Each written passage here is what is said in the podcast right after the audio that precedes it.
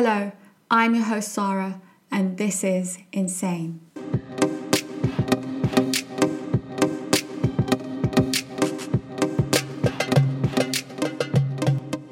A warm welcome to everyone to the second episode of the Insan podcast. I hope everyone's doing very well. So, I'm just going to get stuck right into it. I think a good place to start is to talk about the current framework in which human peace and happiness is being presented in, in today's contemporary societies, which is that of mindfulness.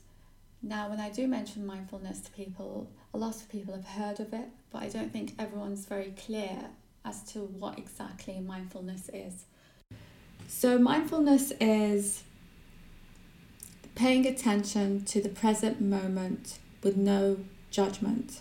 So the idea is that one is to think about the here and now and nothing else, and to be totally engrossed in the moment without judging the moment to be good or bad. And this can take many different forms, but the most common form that's associated with mindfulness is the meditation. I'm sure you've seen it everywhere in magazines, in books, etc.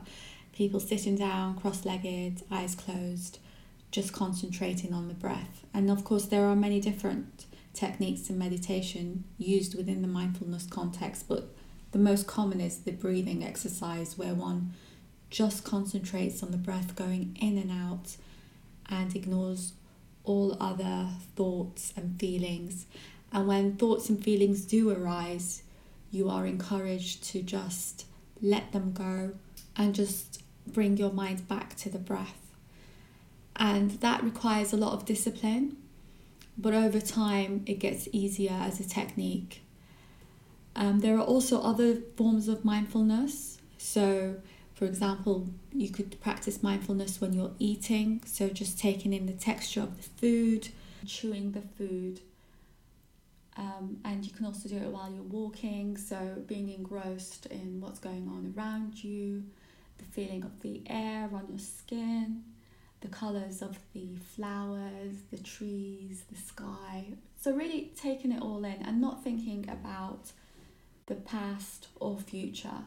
So, here the idea is that human suffering and discomfort is mainly caused by negative thought process, anxiety about the future, and also hurt or regret about the past. And so, these negative narratives that occur cognitively in your mind lead to feelings of anxiety and depression, etc.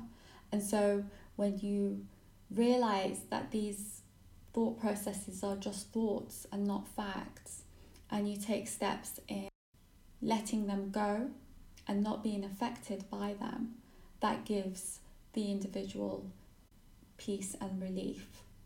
Now, this is mindfulness in its secular form because it's completely void of God and spirituality.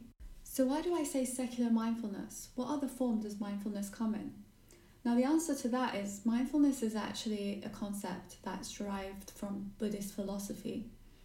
And within Buddhism, mindfulness is part of a very complex framework that requires moral and ethical obligation. And mindfulness is just a part of that framework. And so there's a lot of people that adhere to the Buddhist philosophy that are actually quite annoyed with secular mindfulness because they believe that true happiness and peace cannot be found by the simple act of just concentrating on the here and now. And so they argue that the contemporary secular understandings of mindfulness are quite misleading because what it has done is taken a very small aspect of the whole philosophical framework in which it lies in and amplified it to make it seem like it's the only important component to finding inner peace and happiness. Now, supporters of secular mindfulness will argue well, there's a lot of scientific research out there that does suggest that mindfulness in its secular form is actually quite effective. And there are a lot of studies that show that the secular practice of mindfulness offers relief to people that suffer from recurrent depression, from anxiety, and even people who simply want to have a break or some kind of relief from the mere act of existing. We as humans find existence quite exhausting. Now, you may be wondering why is she talking about secular mindfulness? Why doesn't she just get on with it and tell us how humans become happy according to Islamic philosophy? And the reason why I'm talking about mindfulness in its secular form is because it's twofold. But both of them are out of my personal experience, and I can only use my personal experience to make you see where I'm coming from. I have to start at the beginning of my story with mindfulness for you to understand and comprehend the Islamic philosophies because that's how I did it. So if you just bear with me, give me your hand, I will guide you, don't worry.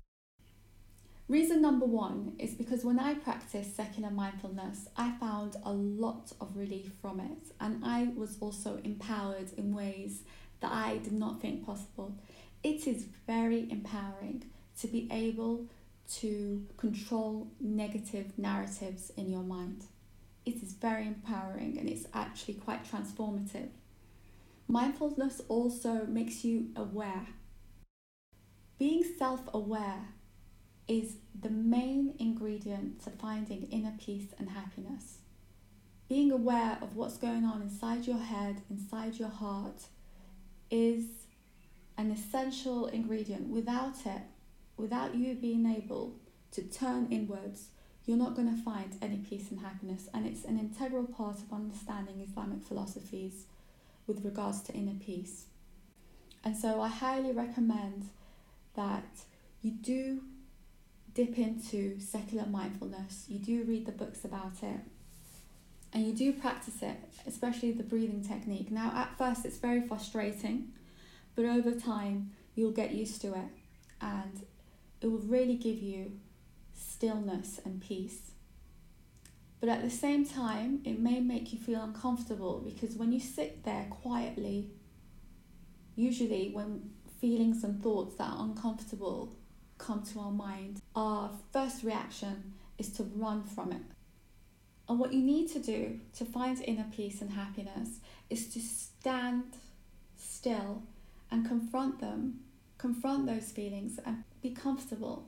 Once you learn to accept those feelings, you will find that you are able to go further into any philosophy and I and it really does require guts, but you have to have guts to take in Islamic philosophy on happiness and well-being because it is raw and you need to have some courage and guts to face this truth. So, this is why I talk about secular mindfulness and I highly encourage it. Okay, so like I said, this is where I started my research. It started from secular mindfulness. I sat there and I thought, oh my gosh, I'm finding more meaning and solace and peace in a secular practice than I have ever found in my own philosophical teachings, which is that of Islam, it has given me relief in ways that my years of Islamic practice has not been able to. I have had to turn away from my philosophical beliefs towards a secular practice for me to actually feel the relief that I was seeking. And that changed my life actually, that realization. Now I could have just packed it all in and thought, astaghfirullah, and you know, shut everything, gone back to the Quran and said this is from the devil. But because of my practice of my mindfulness, I was able to confront that thought. Okay, so why why is that the case? If you look at research done on anxiety and depression in Muslim majority countries, they are on par with the rest of the world. No difference. But yet, our Islamic faith tells us that Islam means peace, and those who submit to Islamic teachings, i.e., Muslim, finds peace. But yet, we have not found peace. We are as unhappy as the rest of the world. And even on a personal basis, anxiety, stress, agitation are all realities. In a teaching that tells us that they should not be your reality if you follow the teachings. And therefore, the answers to my question of why I have not found peace in a religion that claims to give peace can only be two. The first one is that the Islamic philosophies are incorrect, or number two, I have understood them, or I have been taught them and therefore understood them in a wrong way. And lucky for me, my ego is not that big for me to just completely disregard the philosophy before I disregard my own role in the understanding of the philosophy. So I thought I have to do research on this. I have to see where it went wrong. Because when you feel anxious and bad, it's an indication that something's gone wrong. And the realization of this was very difficult. It's like one of the most difficult things that I had to confront in my life. To think that you were following something correctly and then all of a sudden to have the realization that you weren't is very difficult.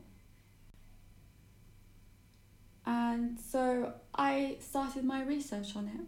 I thought, okay, if relief is found in being present on a moment by moment basis, then what would that look like from an Islamic philosophical perspective? And there can only be one answer to that, and that is the presence of God in every moment. There cannot be another answer. The belief in God and the oneness of God is central to Islam. Without that belief, there is no Islamic faith or philosophy. So it has to be that. So I sat there and I thought to myself, how many moments is God present with you? And this was another hard truth. I am what you would call a practicing Muslim. Um, and so prayer is the only obligation required of us five times a day on a daily basis. And so I did that. But how could that be enough? How can something that lasts a maximum of 25 minutes out of 24 hours a day be submission to anything? I mean, what percentage of your day is that? And even sometimes you're not present in the prayer completely. So, how could that be submission, regarded as submission to God? 25 minutes of 24 hours. And even if you say, start your food in the name of God, what's that? A couple of seconds. That's if you remember. So I knew that although theoretically I was saying that I was Muslim and a believer of Islamic philosophy, practically most and the vast majority of my moments were in the absence of God.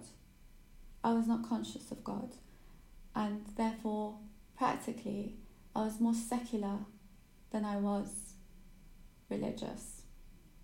And that is why secular practice appealed to me more than my own philosophical teachings.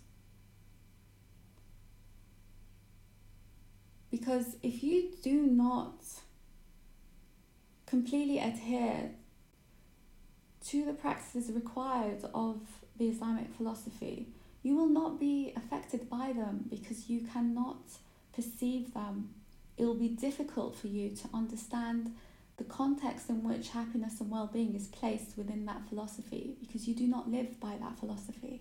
So, how could, how could it affect you? So, secular mindfulness gave me an awareness, a true awareness of what's going on and my relationship with God, and gave me a good slap in the face. And so, that's the aim of the game if you like. To increase the awareness and the presence of God on a moment to moment basis in your life. And that's rule number one to finding peace and happiness from an Islamic perspective. So, what does that look like? Now, the actual awareness and inclusion of God in the moment is the most easiest thing in the world. It's the remembering to do so that it's that is difficult. That's where the challenge is. You're insan, the one who forgets. You forget to do that. So, a tip from me I bought a bracelet uh, to remind me of God. I, I wear it, I don't take it off. So every time I forget, when I extend my hand out or when I go to wash my face in the morning, I see the bracelet and I remember. And what how do you bring God into the moment? You thank Him. You thank Him for being alive. You, th- you thank Him for being able to sleep, for waking up. When you go to the bathroom and you're like brushing your teeth, you thank Him for your teeth. You thank Him for being able to brush your teeth, for the flowing water that comes out of your tap with no effort. There are people in Africa that still have to go down to wells to collect water, and even then it's dirty water. You need to be aware of what you have and show gratitude to it. So you say Alhamdulillah. Um, and when you can't be bothered to start naming things, then you can say Astaghfirullah or Subhanallah when you see something beautiful or nice. Now, the reason why I chose those three is because those three come up the most in the Quran. Subhanallah, glory be to God. Alhamdulillah, um, thank you to God, and astaghfirullah, I seek forgiveness.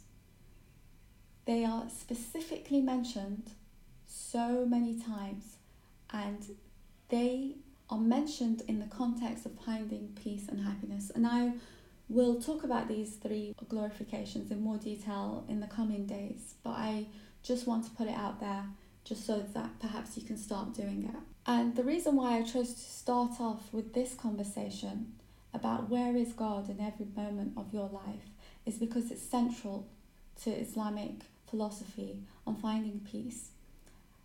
And so you need to be aware that just because you do five daily prayers, you haven't fulfilled your obligation. I know that we're taught that we have, but you really haven't.